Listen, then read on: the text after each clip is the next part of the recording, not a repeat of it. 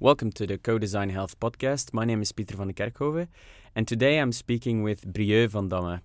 Brieux founded Bearcraft Consulting. After 10 years of policy ex- experience, he was named by Politico as one of Europe's rising healthcare stars and has negotiated Belgium's healthcare budget, established a transnational cooperation on medicine assessment and reimbursement that's endorsed by the European Commission, OECD, and WHO, and he also established a long term deal with the Belgian government and pharmaceutical industry. Brieux is also an author and he wrote a, a, book that inspired elderly care policymakers. But beyond healthcare, he's also a civic service and legislative agenda worker. He proposed egalitarian parental leave reform and he drafted the deontological charter for governments endorsed by the Belgian Prime Minister. He also collaborated with the Minister for Digital Agenda and Harvard Global Health Institute on mobile health applications. Brieux is an economist by training from Leuven University and the College of Europe. He co founded and chaired the Friday Group think tank sponsored by the King Baudouin Foundation. He was Deputy Chief of Staff for Belgium's Minister of Public Health and Social Affairs. But he also has an ad- academic background as guest professor at the École Nationale d'Administration of Kinshasa and guest lecturer at the universities of Ghent and Antwerp. He's been a board member of Belgium's health technology assessment body and the Health Insurance and Reimbursement Institute. So right now, Brieux is also living in Norway. So when during the conversation we talk about his policy background and how he got to where he is, and really also uh, we try to compare his experience from Norway and Belgium. Next to that, we also go into detail on a letter to the editor that we wrote. So, as a preparation or as a, sort of guidance for the for the podcast, you may want to have a quick read at the have a quick look at this at this editorial. We sent it to a Belgium newspaper paper called The Date, and the title is Bedreigen welvaartziektes onze welvaart. For those listeners who speak English, it may be useful to look at the letter to the editor that will be published in September in Gastra- Gastroenterologica Belgica. That's a scientific journal, and that's also both articles are co-authored also by Professor Lieven Annemans. So really what we're trying what i'm trying to do with this with this second podcast here is really to, to look at a different perspective. So um, what, often when we when when you read literature about co-design or when you go to co-design practices in healthcare often patients and doctors and in industry is represented. But what i wanted to do is get a bigger get a really good look at and a bigger understanding of the policy side of things so Brieux works as a, has worked as a healthcare policymaker and really, really has a lot of experience in this area. So I wanted to understand what's his view on complex topics today in healthcare. So one of the topics we focused on, based on the letter to the editor, is obesity, because it's a very complex problem and it's hard to tackle today. And this is one of the problems I, I believe that we need to tackle also in co-design. So, recognizing that he's just one of the stakeholders, I really dig into his role and try to understand how it is as a policymaker to work in, in Belgium, but also in Norway, how, how it is to work there, and, and how do people deal with obesity in both countries. And so we're trying to dig a bit more into his experience, and also I'm trying to understand how it is as a policymaker to really co design because it's very hard, it's very difficult to work together with all these different peoples in Belgium as you'll see, there are quite some surprising things that Brieux says that you may have never heard of when you think about policymakers in practice. So, yeah, that's that's it, and I hope you'll enjoy the interview uh, between me and Brieux. I really enjoyed it. He's a really nice person to interview. He's a dear friend of mine, and if you want to get in touch with him, you should definitely get in touch with uh, him at uh, via email. You can go to his website or at www.bearcraft.com or you can email him at brieux at bearcraft.com. So the conversation has also on a second level is also quite interesting to think about because we're not only talking about how to co-design and how to redesign healthcare in a better way from a policy side of things, but we're also I'm also trying to understand how can you use scientific evidence and how can you use different partners in in the design world. So the the knowledge and and the and the science of, of policy making often is, is is neglected in in healthcare co-design settings and I think that might be really interesting to actually involve And so, from a research through design perspective, I'm looking at uh, this um, the policy field, and, and I'm really thinking and, and brainstorming with Brieux of how can we use the the knowledge and expertise of policymakers in the in the design world, and how can we set up a co-design meeting to tackle hard problems and complex problems like obesity. So now I bring you the interview with Brieux van Damme. So, uh, hi. Hi, Peter. Um, it's hi. It's it's great to have you here. Well, thank you for having me. So, uh, Brieux, um, maybe we can start with uh, you and, and your background. So, can you tell us a bit more about uh, how, how, would you call yourself and, and how, how did you get there? All right. Um, well, I'm a, I'm a health policymaker, I, I, I guess. Although now I'm uh, I'm uh, active as a freelance consultant in healthcare policy. Mm-hmm. Um, I'm an economist by training, and I've done some uh, healthcare economist economics, but I've been, you know, out of the technical stuff for uh, a little bit too long to uh, be able to call myself a health economist uh, still. Um, so hence the title uh, health policymaker.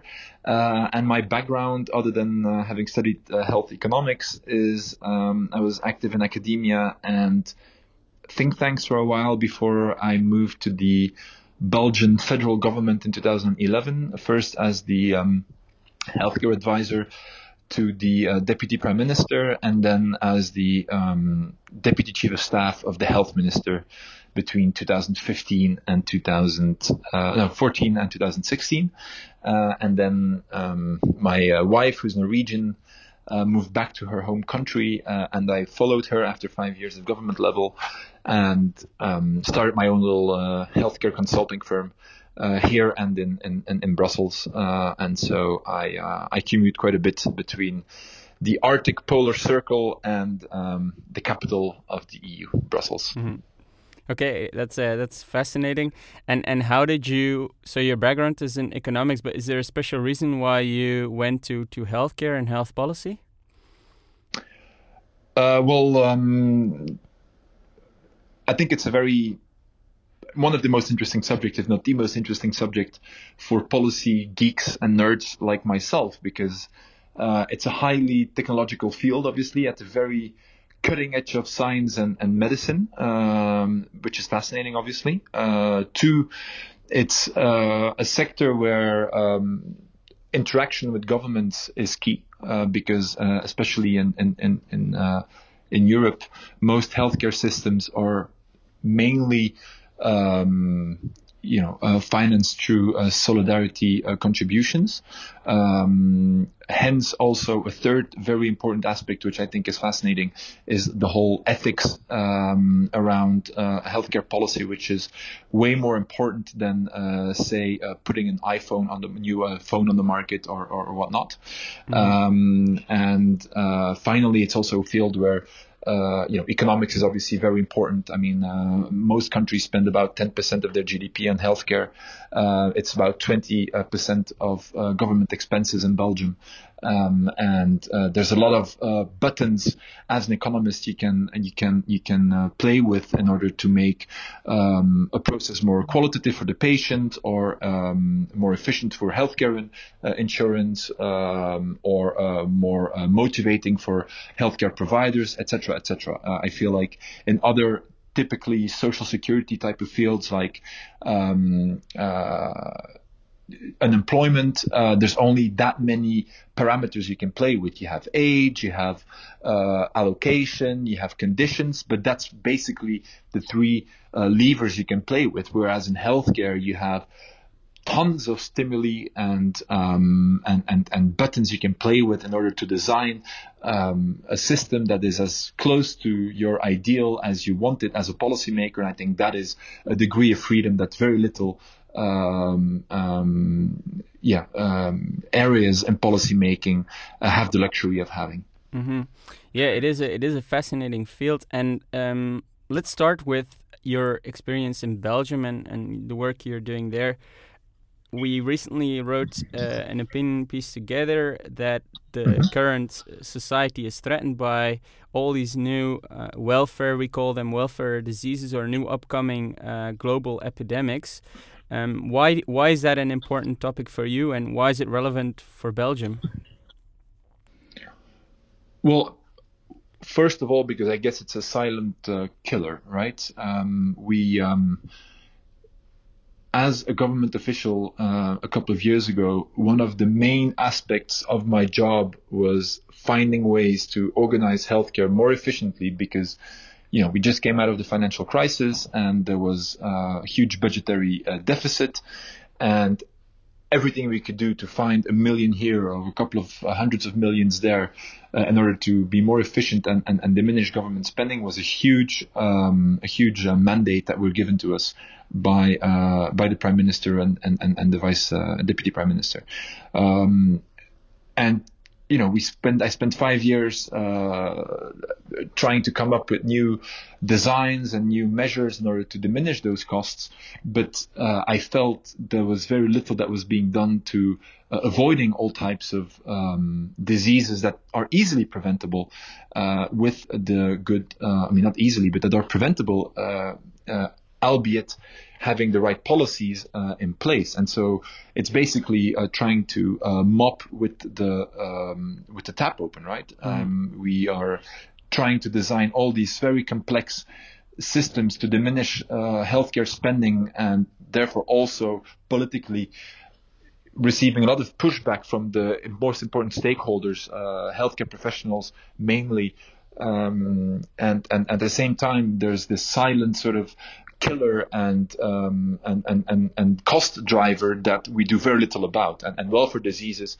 uh, are uh, you know, one of the most uh, important challenges of our time because they do put that much uh, of a burden on our expenses uh, and obviously also prevent people from having uh, healthy, productive lives, which as a policymaker is, is, is an important objective. Mm-hmm.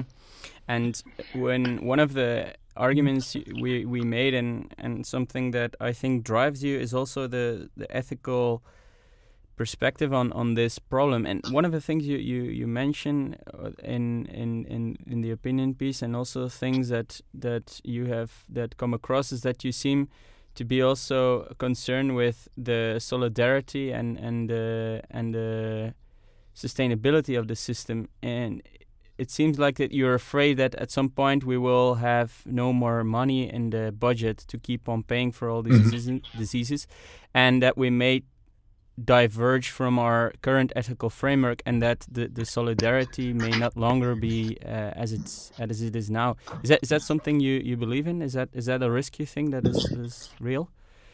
Yeah, absolutely. Um, and one of the experience I had at the government level was indeed a debate about uh, lung fibrosis. Um, and um, you know the, the, the the health insurance system in Belgium, which is absolutely not uh, hardcore neoliberal dominated administration, quite the contrary, um, put forward that the reimbursement of a drug um, was made conditional to one uh, to the patient uh, being able to prove that he or she had stopped smoking uh, for the last uh, six months um, mm. because uh, supposedly that drug was less effective, still uh, effective enough uh, towards um, people that continued smoking. Um, and so the idea to ration healthcare based on one's behavior um, and especially incentivizing good behavior, which I think is a good a good thing, but penalizing uh, unfavorable behavior, uh, I think, is a, is, is, a, is a slippery slope, um, uh, and, and for a way to uh, to uh, to ration healthcare. Mm-hmm. And the reason for that is that um, although we may believe, and policymakers and the general public alike may believe that people indeed are responsible of their own health, that is only very partially true. Uh, we know that social determinants, genes, um, personal traumas have a way bigger influence that, than, than, than sheer will on one's, uh, on one's uh, health uh, status. So it seems a little bit unfair to uh, penalize people who have gone through or who come from uh, an environment uh, where um, uh, taking care of yourself is, is not a big priority and, and, and, and punishing them once again uh, because uh, they have adopted what we would qualify as an unhealthy uh, as an unhealthy um, behavior. and so what I think would be very um, would be very uh, dangerous if that if we conditioned our right to health care to being uh, healthy. Um, mm-hmm. And I think those two should be completely separate because we don't know the underlying causes. And again, we would um, start uh, going onto a quite slippery slope uh, if we were to uh, judge people's um, right to something which is supposed to be universal based on their uh, actual behavior. Mm-hmm. Yeah, it is. It is quite a. We have quite some challenges there, especially in in uh, countries where where these discussions arise, uh, like Belgium. And um, but there's also something in your personal background that uh, seems like you you personally care also about this more maybe than others. Well, of course you are in the policy field, so you care for the for the community, let's say, but you're also um, politically involved um, in, in, in also an organization called the Friday Group. And is that also is that is that kind of uh, is that also an expression from you that you care about the community? Is that can I is, is that something that you do because you you want to make sure that there is um, that there is that that the community is taken care of in the right way? Yeah, I don't know if my affiliation to a think tank has anything to do with my personal beliefs, um, but um,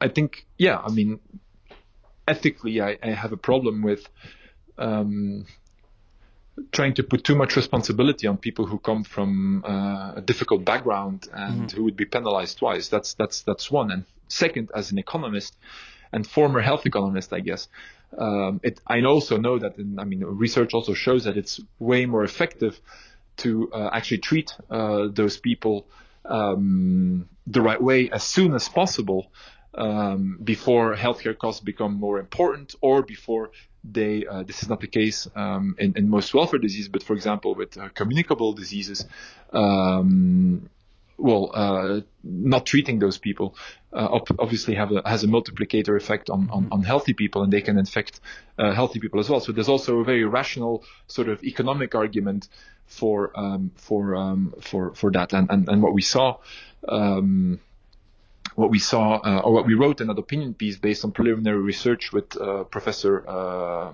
Annemans from uh, University of Ghent uh, is that the cost today of uh, some of the welfare diseases um, surpass by far the potential treatment that we could give to them and um, and make sure that people uh, stay productive and go to work and uh, take care of their families and, and, and are involved members of society. I mean that that, that those benefits uh, by far outweigh uh, the potential uh, treatment or, di- or, or, screening costs. Mm-hmm. And um, you know that that's also a very good argument I feel to convince policymakers that going on the slippery slope of putting too much uh, emphasis on um, responsibilizing um, citizens, um, you know, is, is, is, is probably not a good policy idea. Yeah, no, and, and that's that's a very strong argument, I think, and that uh, that I think most governments still are not fully uh, no. really appreciating.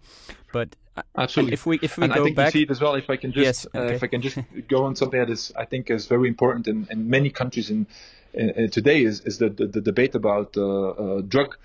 policy. So in, in, in many countries today, being a drug addict or a drug user is still seen as a crime whereas some countries are moving towards a medical approach, saying, okay, being addicted to a substance is a medical condition that we need to treat as such uh, and not uh, put people in jail uh, because we believe that it's their own fault that they suddenly got addicted to heroin.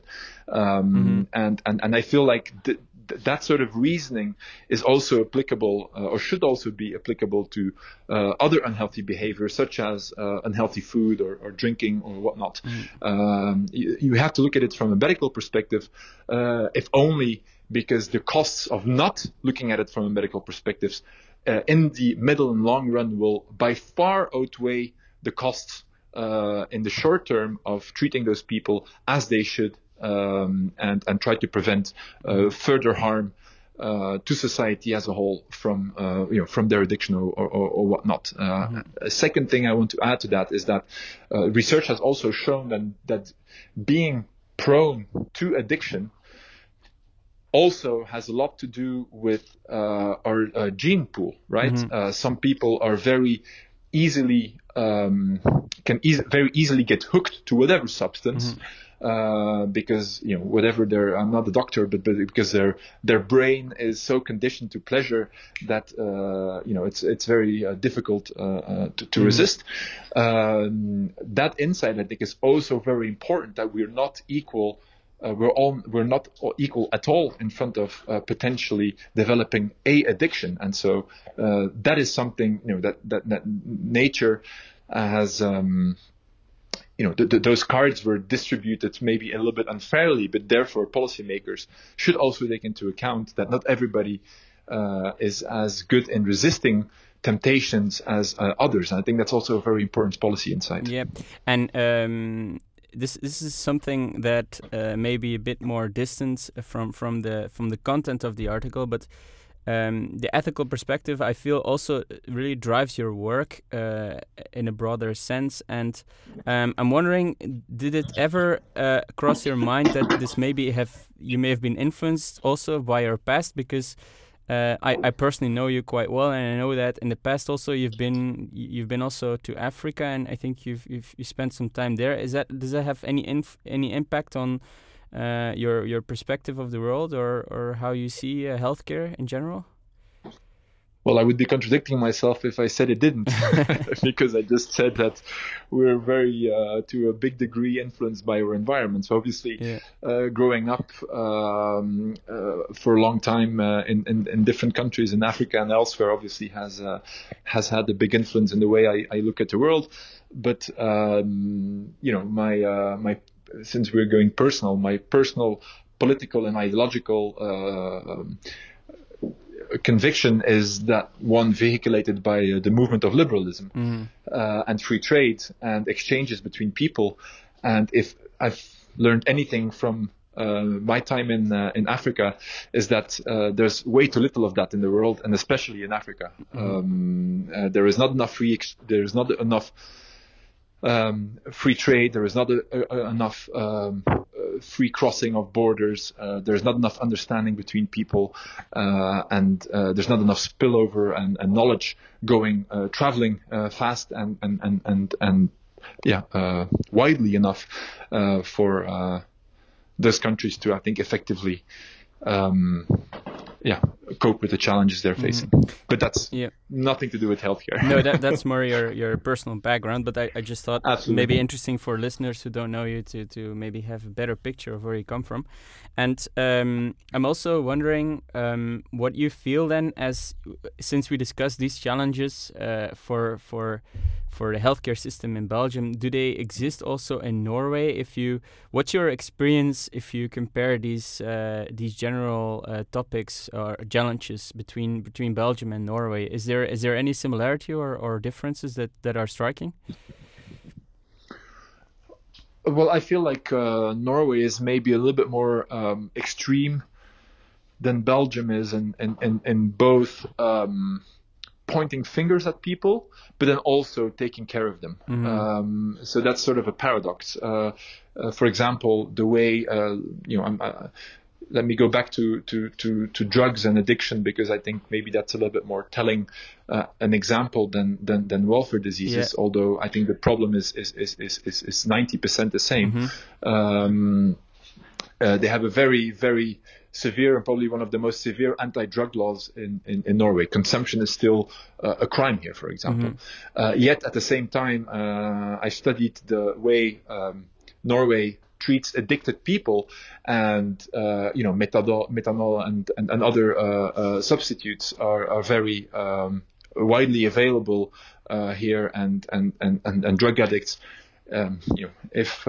they wanted to could get access to quite um, yeah, high level uh, and, and high quality care uh, in Norway. So, uh, despite being more uh, condemning uh, a priori, there is also, I think, a bigger effort done here in terms of treating those people and giving them access to the care they need.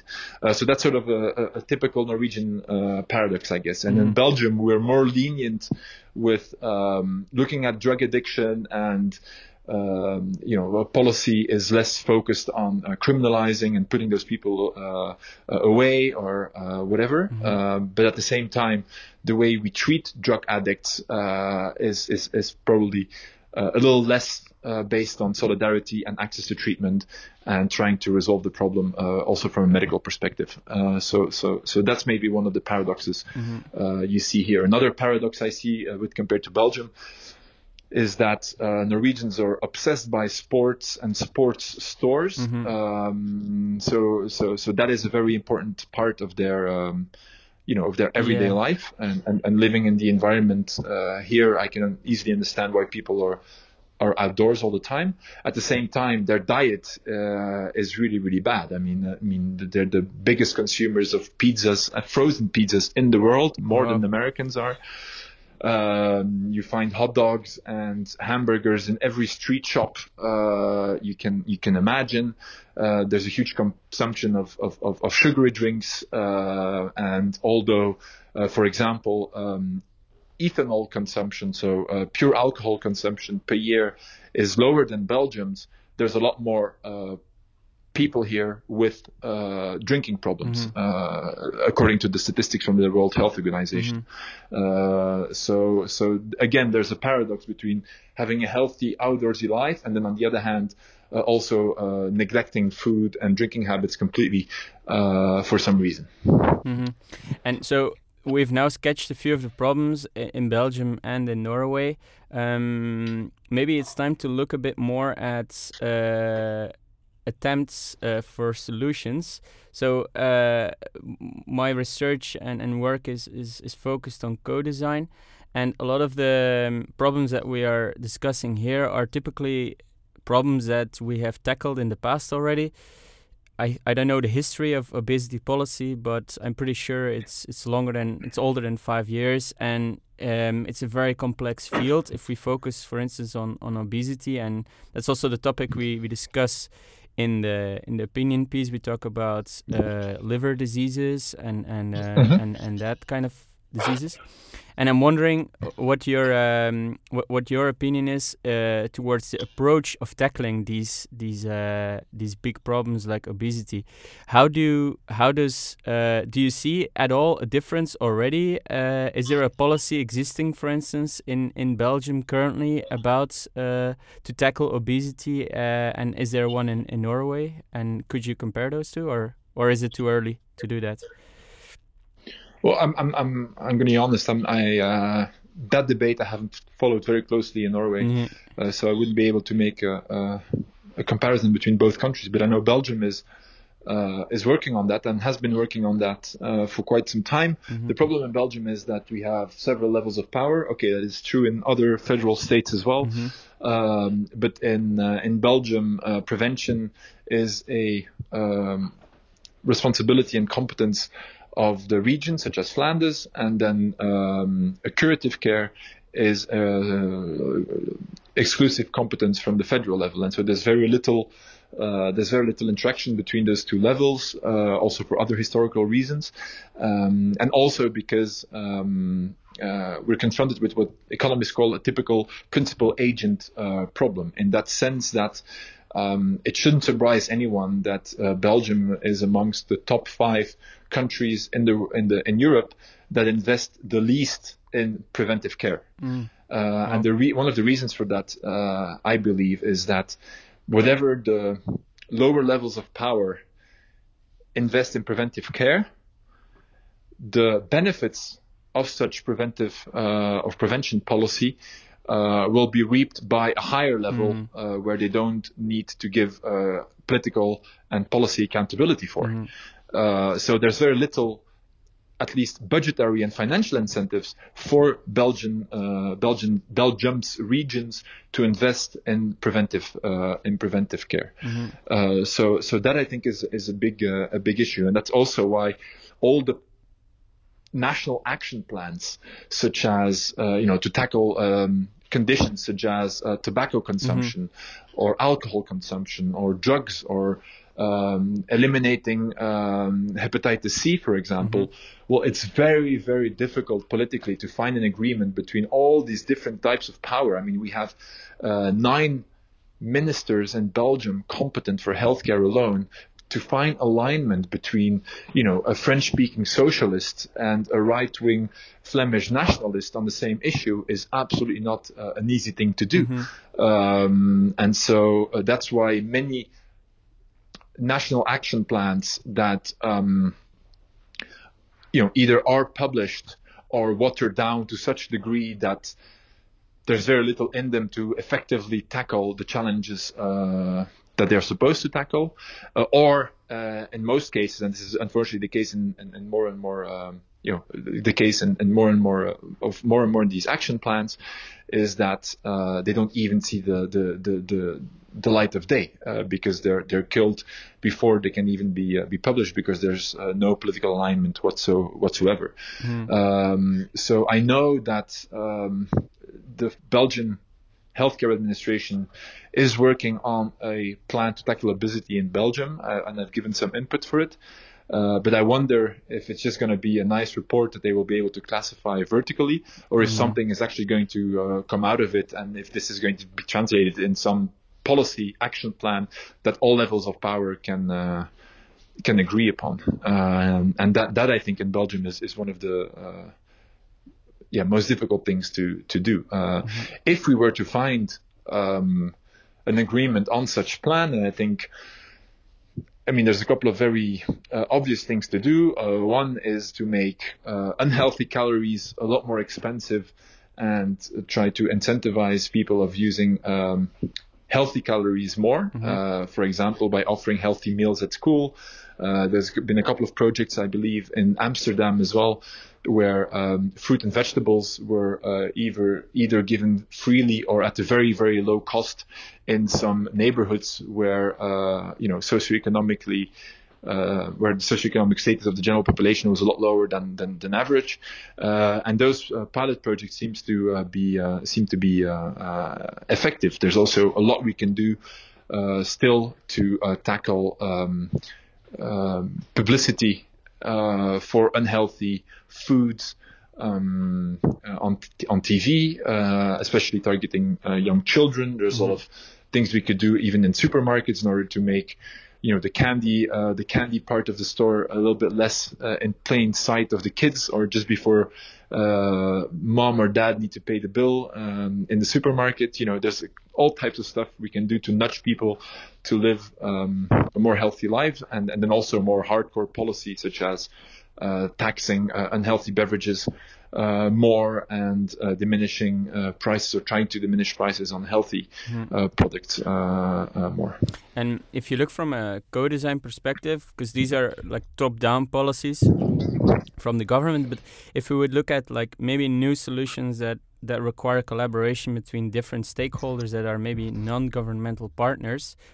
Um, could you ever imagine that there is um, um, a group or meetings where people come together, uh, that there are health policymakers who can give uh, their opinion on the policy side, that there are maybe owners of sports shops like in Norway, that there are owners of, of other industry, food industry, that there are patients and that there are maybe uh, designers who develop uh, new solutions.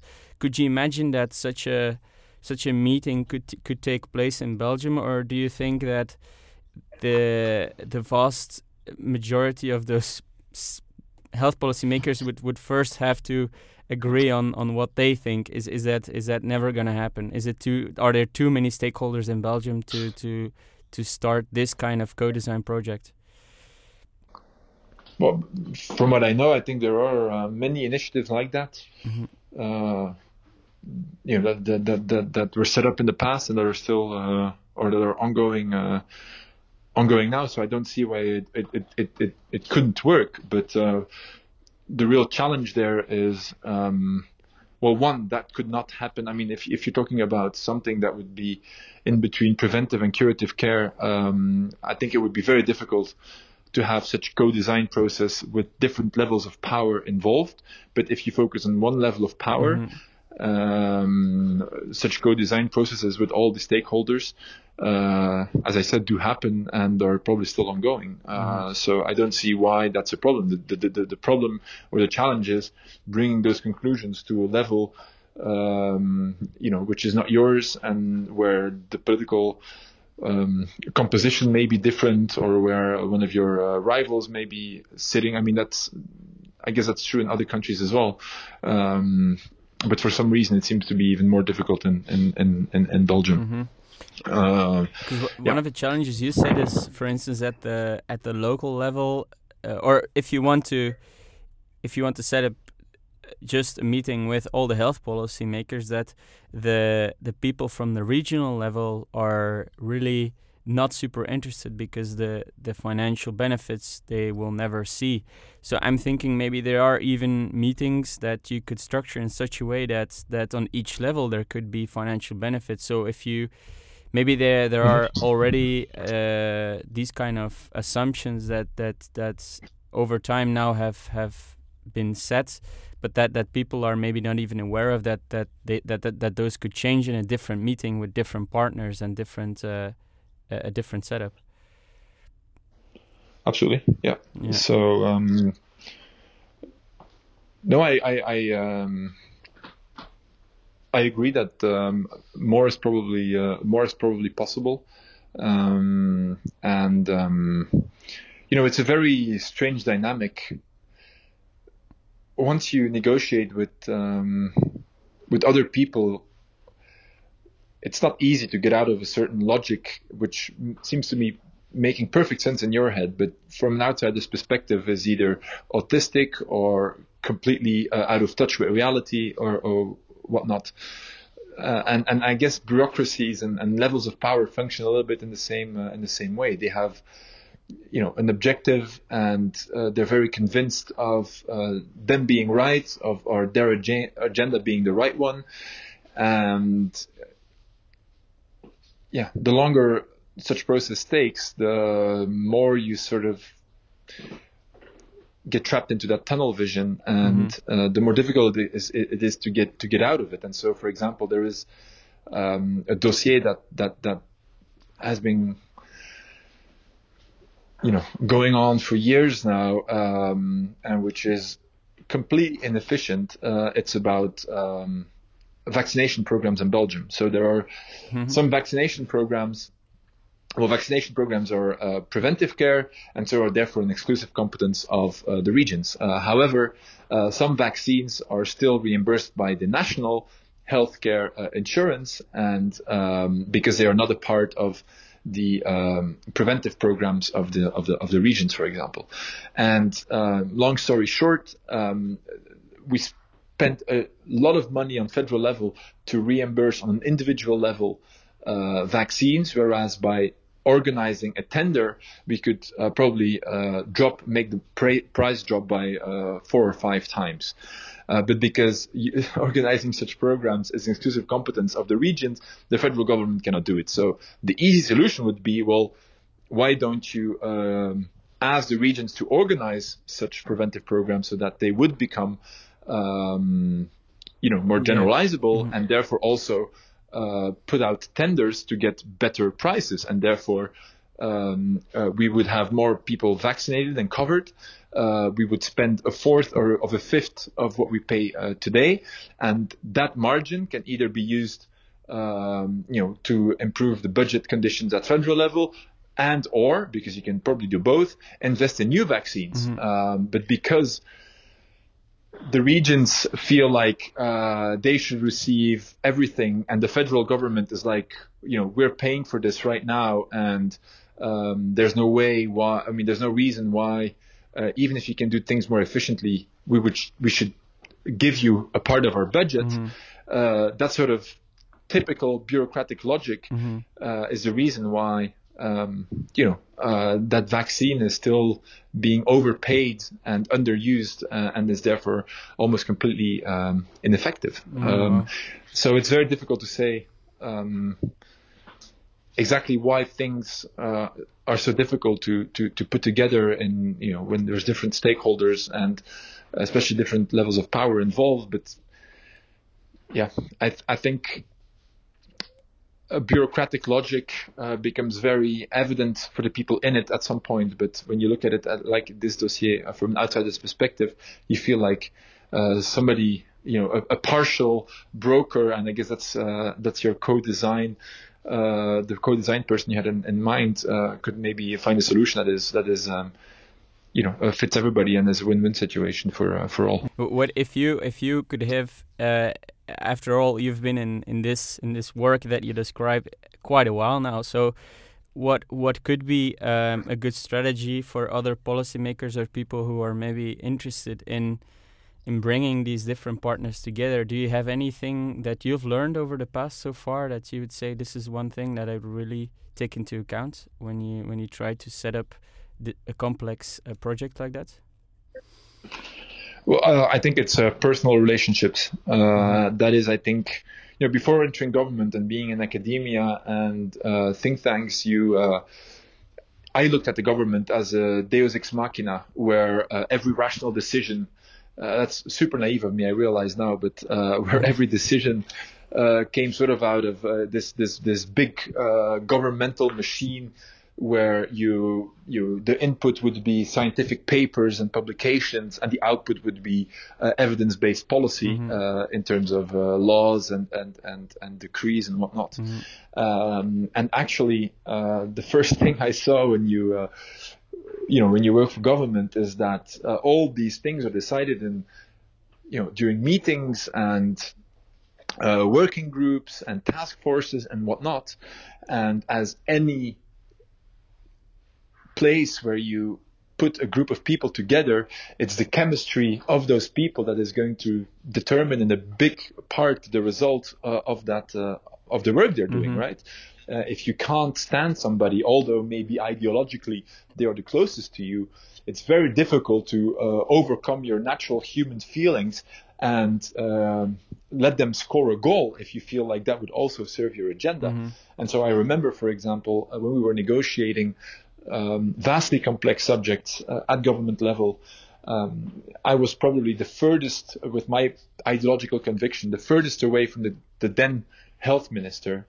Uh, yet I feel like I was able to realize more than some of the um, delegates from parties that were a lot closer ideologically to the party of the health minister, but because of their personal characteristics, shall I say diplomatically, uh, did not manage to convince uh, the others to agree with them because people, you know, just either didn't believe them or didn't like them enough to give them something uh, as a victory. Uh, so I think personal relationships is is is, is key uh, and and a, a more important even than than than, than having um, a super developed technical background. Obviously, that is very, very useful and necessary in order to um, defend your point of view uh, convincingly. Uh, but it's even more important, I think, to listen to uh, other people and to have a very professional and um, yeah, professional and correct uh, attitude towards others instead of uh, yeah being an asshole basically. and so, so uh, th this is French, this is but, uh, this is very interesting, and this is is maybe the kind of thing that people don't don't really know or don't talk about. And so I, I assume then if you if you go into a meeting like that, you you maybe prepare in a certain way, or you maybe you select who will sit on the table. Is is that is that something you can do? Can you select who is on the table, or can you would you invite certain people, or or or would you just uh, prepare uh, for the partners that are that are sitting at the table? I mean, of course, there's uh, you learn this quickly, but there's all sort of techniques to improve your chances in the negotiation. Uh, although I believe they are marginal, uh, but they're you know they're just fun to to try, uh, I guess. Um, suggest who is facing you know daylight and who's not and mm-hmm. uh, how long do you wait before you serve sandwiches yeah. and how warm or cold does the temperature of the room need to be i mean all the all, most people know all these uh, little tricks it's, basically the tricks that casinos use to make you spend as much money as possible um, but uh, uh, usually at government level you don't have the luxury to uh, to choose the partners you're going to be uh, negotiating with um, because you are in a given uh, political constellation and you need all the representatives of those political parties to be around the table. So it's difficult to cherry pick uh, who you want and who you mm-hmm. don't want, uh, um, which is why personal relationships are all the more uh, important, mm-hmm. even if you don't agree or worse, you don't like a person at all. Uh, it will be counterproductive for your work and your agenda if you you know if you're too uh, explicit about that. Mm-hmm. Uh, of course, I think people only respect uh, you if you have uh, a point of view which is clear and you can defend with uh, enthusiasm and backed up with facts and figures. Mm-hmm. Um, so I'm not saying you should, you know, um, give in uh, because somebody may disagree with you, but when you disagree, do so based on facts, figures, and always be correct and convinced of your point of view. Mm-hmm and, and, and, and don't try to never make it personal. Uh, and also know that as soon as the meeting is over, the person you were discussing or negotiating with, you know, can, can just as easily become uh, somebody you have sympathy with. Uh, and, and, and that is something I feel, um, uh, still lacks uh, in, in, in, a lot of cases. Uh, people take a disagreement or um, the fact that you would defend an agenda that is not the other person's as a personal attack, which it I mean, at least in my case, it never is, and mm-hmm. um, you need to try to stay as professional as possible. Uh, and even when the other person, um, you know, uh, is not, um, well, then it's even more important that you keep your you keep your calm and uh, and try to convince the other person that this is not a personal attack, but this is really, uh, you know um, a conviction that you have and, and a mandate that you, you you're given and that you're trying to defend the, the best of your capa- capabilities. And of course, the key in the story is is the personal relationship. The question, of course, remains: How do you establish a good personal relationship with those people? Because I imagine it's not it's not easy always. No, but I think um, being able to I, a lot of people, um, I feel have a need to be listened to. Mm-hmm. You don't always need to do whatever they want or require. Mm-hmm. But for most people, I mean, you, you, you, you, you're a philosopher, you've, you've worked with patients, you, you've been a patient yourself. Even if you know that there's not much you can do about something, I think it is important that you are, that you receive the chance to, um, yeah, to express what you feel and to be, or at least to have the feeling that you're being understood. Uh, that is the first. That is the first uh, step, I think. Just listen to whatever people uh, have to say, and, and therefore you can hope that people will listen to whatever you have to say uh, as well. And then it's about uh, the art of the not the art of the deal, as somebody would say, but the art of the compromise, and uh, mm-hmm. making sure that whatever your agenda or mandate is that that is um, realized as much as possible, and all the rest that comes around it, uh, you can give in, uh, give in on. Um, I mean, at least that, that's how I went to work. Uh, just know before you enter a meeting what it is you want to go out with, and adapt your strategy uh, uh, accordingly, mm-hmm. um, and, and and therefore be willing to compromise on the less important stuff, because again, thinking that you can go for a full out victory and basically, um, how do you say that in English? Um, a win, you mean, or? Yeah, a win, but but but but when you get everything and the other person mm-hmm. uh, basically gets nothing because they're ill prepared mm-hmm. or because they're bad negotiators mm-hmm. or because they were impressed by the situation or because you were super vocal and the person in front of you was you know a, a more um, a less extrovert person i don't know mm-hmm as soon as uh, you make those people leaving the meeting as being um, shameful or uh, I'm looking for the word right uh, now, but I can't find it. Um, mm-hmm. Can I say it in Dutch? Maybe yeah, you can help yeah, me. you can say it in Dutch. Vernederen. Yeah, yeah. Humiliating. Yeah, yeah, yeah, exactly. Humiliate. Now yeah, I get it. Uh, so if, if, if, if you if you give the impression, um, or if people have the impression just after the meeting or after a couple of uh, after some time that they um, they've been humiliated basically because they weren't able to make any of their points and they go home with nothing. That is a very short-term way of looking at negotiations and um, and uh, of, of, you know of, of basically uh, putting a, a, time bomb under your own victory mm-hmm. uh, because that is either going to come back the next time you have mm-hmm. to face that person or that person will not honor the deal and come back on whatever you agreed because they uh, will have felt like okay I'm been I've been I've been completely mm-hmm. um, you know uh, how do you say that yeah. Uh, I've been completely yeah. Uh, stripped of anything yeah. I wanted and uh, and I, I, have a hard time coming home from that so so it's it's it's, it's basically I mean there's books libraries PhDs written written on negotiation tactics, and that was not the, the, the subject of the call, but but it's basically it comes down to um, know what you want, know what you don't want, uh, listen to the other people, and try to try to take into account their uh, wishes as much as possible for as long as they don't compromise your agenda, uh, and make sure nobody uh, leaves the room feeling humiliated. Uh, at all. Mm-hmm. Uh, that is, I think, the best way to to have long-lasting yeah um, relationships with people. And, and, that is, of course, in politics, sort of st- uh, the the the the, sta- the, the starting point is this political uh, context. And sometimes uh, in, in, in co-creation or co-design, they assume that we, we start off in a in a situation with no power asymmetry and that everybody's equal. You think that could ever happen? This kind of co-creation context in a meeting in in in with one or two political stakeholders? Is that is that realistic that they leave behind their their political uh, let's say needs or or, or the, these these struggles? Uh, not if there's nothing uh, you know to tie them to or uh, to replace uh, mm-hmm. to replace it with. Yeah. Uh, so the, there would need to be substantial preparations before you you basically start to invite these these uh, policymakers to to or you need to have a good strategy uh, to invite them in a way that is productive in in such meetings. Absolutely, mm-hmm. absolutely, mm-hmm. yeah.